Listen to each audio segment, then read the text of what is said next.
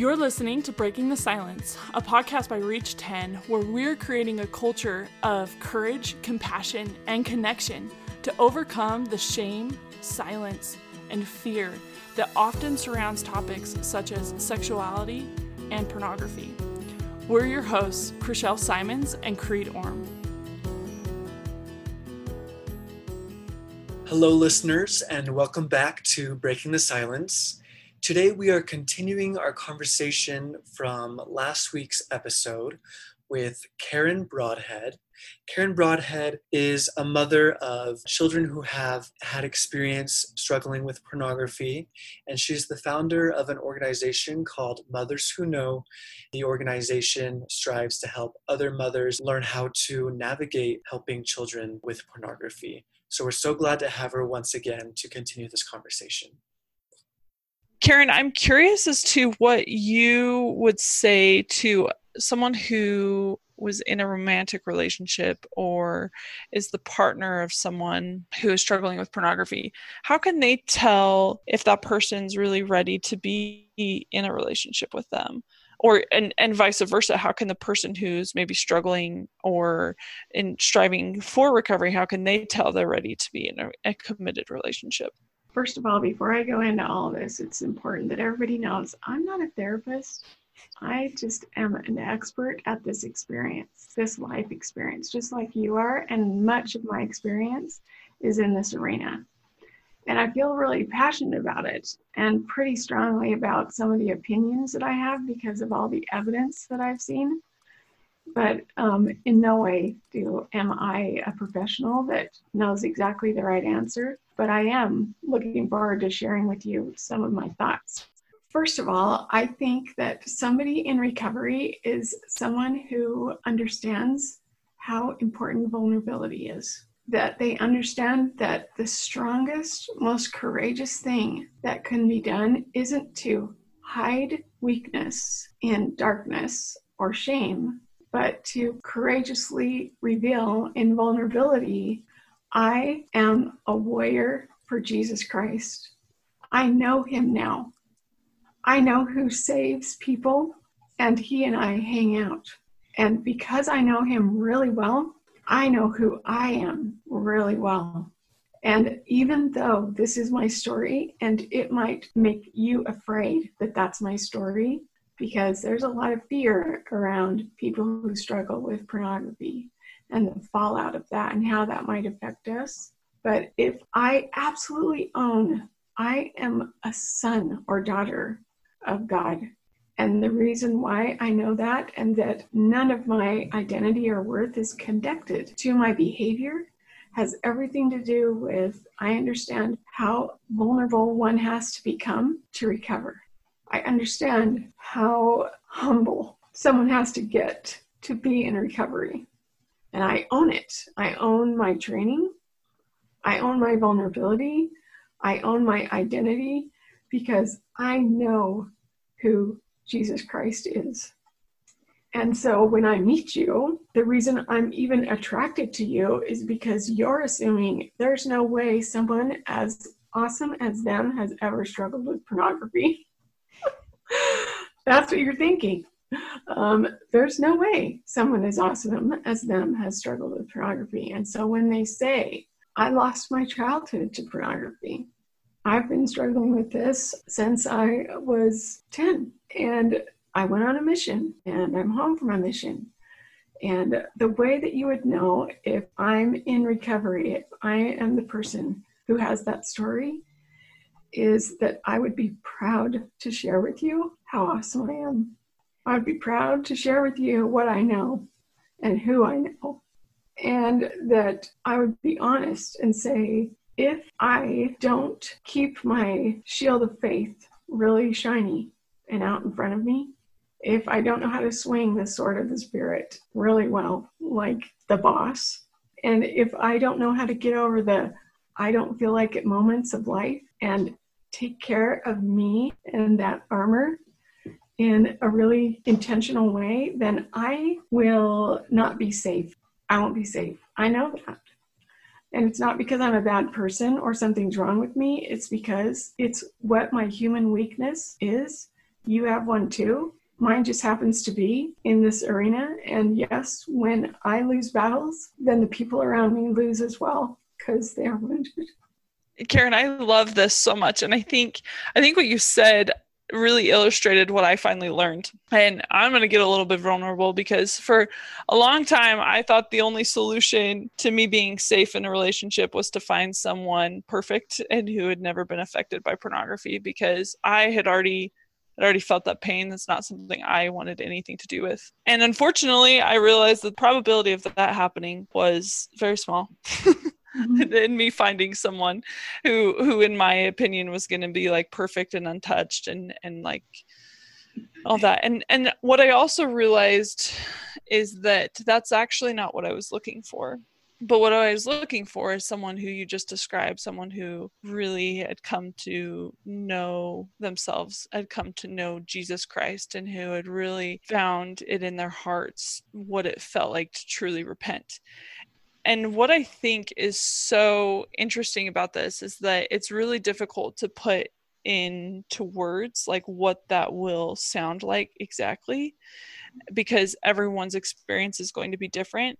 But what I know is that you will know where someone's heart is if you really listen. And you will know if you are willing to open up and be honest and share how it affects you, that gives them the space to do that. The same in these conversations as you're dating and as you're in a marriage and or in a relationship with someone that you care about very deeply that as you're willing to lean in and feel with them and to be with them that you will you will see their hearts and what i think is so beautiful about that is it gives it gives space for healing and it gives space for the spirit to be there and it gives space for the savior to enter into your relationship as you really seek to understand rather than to just judge if that makes sense. Because i think one of my hesitations in even asking you this question is that it's kind of a judgmental yeah. question of like how do i know if i should be in this relationship kind of thing right? Like how do i make that judgment? When like honestly the only way you're going to know is to hold the space and to see if it works. Yes. Maybe as someone dating them it would be important for me to know what kind of questions to ask like tell me what you've done to train.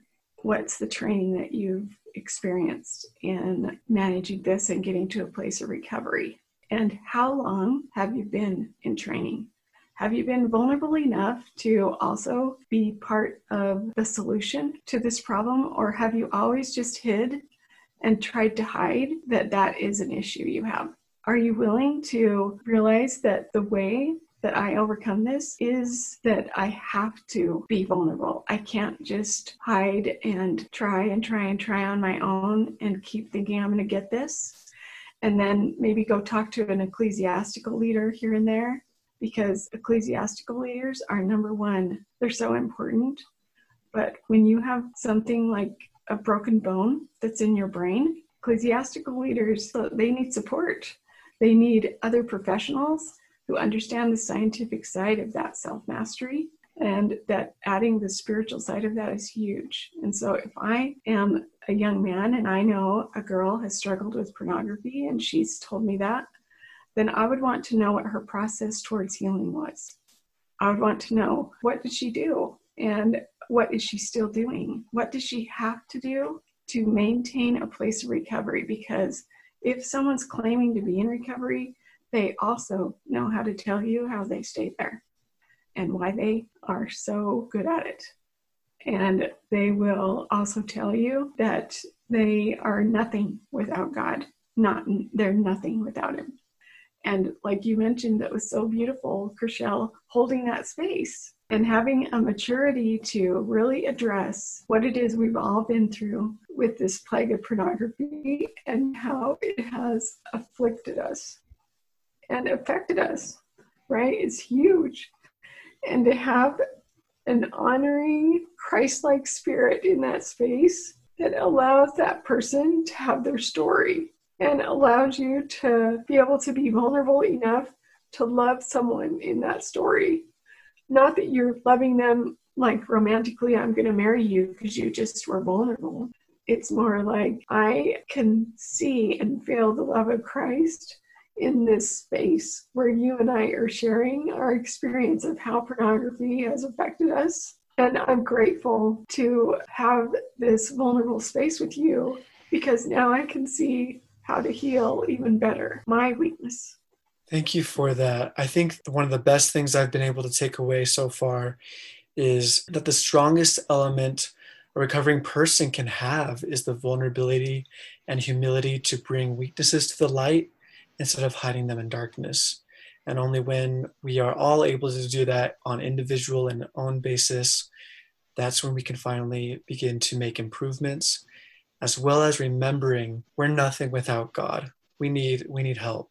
We can't do this on our own. So thank you for that. I think we all need to remember the vulnerability, humility to put God on our team and to express and work on our weaknesses with with our loved ones. Definitely.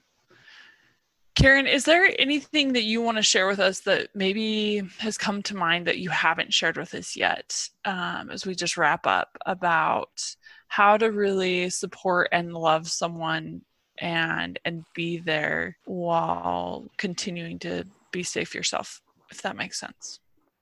Yeah. You know, one thing that comes to my mind is that because we're here in mortality and we have a veil, and we forgot where we came from, even though we've learned about it and we felt a spirit about it, and we know and we have the confirmation through the spirit that's true, that we are loved and we were somewhere before we came here.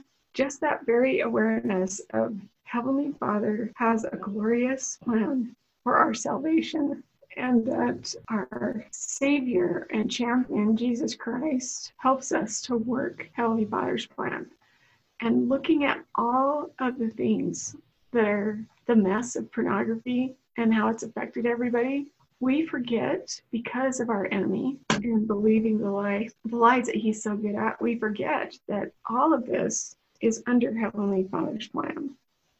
All of it. Every mess, every hurt, every pain. And through Jesus Christ, he helps us to work Heavenly Father's plan to bring us all the healing or the salvation that we need. And we get so stuck in, well, how are we going to handle this and how will we address this? And you're hurting me. And and the other thing that's absolute absolute misery is for me to understand that under Heavenly Father's plan, there are three spheres of power. And another way to put it is there's only three kinds of business in this world.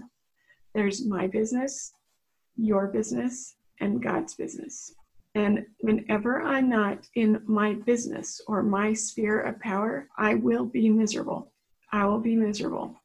And Satan tries all day long to get me outside of my business, comparing myself to everybody else, fearing things that I don't know about or that might hurt me, focusing on places in my life where I really have no control.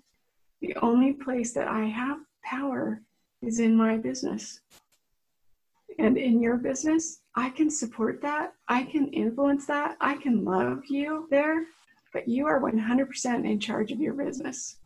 And as soon as I think I can get in your business, I've bought the enemy's plan to go in there and help you swing swords and hold shields and get dressed and do all that when I should be swinging my own shield and swinging my own sword so that I can support you and influence you well. And then whenever I think like I want to heal that, I want to change that, I want this to just be better, that's God's business. Karen, that was so beautiful. And I'm so grateful for your incredible wisdom and your eloquence in sharing with us from your experiences what you've come to see and understand in the intricacies of relationships but especially in god's role in our lives and how as we align our priorities with his that things become a lot more clear I think that that's so beautiful. I do want to mention that a lot of the principles that we have talked about come from the Church of Jesus Christ of Latter-day Saints. And the principles and doctrines are found within in those doctrines and found within the Book of Mormon. And we will link to the website and resources that if you want to learn more and understand these principles more you can go there. This podcast is not sponsored by the Church of Jesus Christ of Latter day Saints, but we each have been impacted by the Church of Jesus Christ of Latter day Saints and our faith in Jesus Christ. And so many of these principles can be learned there as well. So thank you for sharing your faith and your light and your love with us, Karen. I am so grateful for you and grateful for your example. Yes, so wonderful to have you, Karen. Thank you so much for sharing all of your very helpful thoughts and ideas with us today. Thank you, Creed. Thanks, Rochelle. Yeah, really. Thanks for your courageous work in the cause. So beautiful. Thank you for listening to Breaking the Silence by Reach 10. Help us create a new culture of connection by sharing what you heard today with at least 10 people. Please help us reach more young adults by going to iTunes to rate and review our podcast. Be sure to subscribe so you don't miss any episodes. Reach 10 is a nonprofit.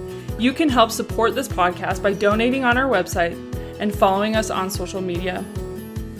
We share these views to open the dialogue on these tough issues. We are not professionals and the ideas shared on this podcast should not be taken as professional advice. The opinions and views that our hosts and guests share do not necessarily reflect the views of Reach 10, and we don't guarantee the accuracy of any statements you hear. Reach 10 is not responsible for your use of information heard on this podcast. We keep learning and invite you to join us as we build a more open, compassionate, and courageous culture.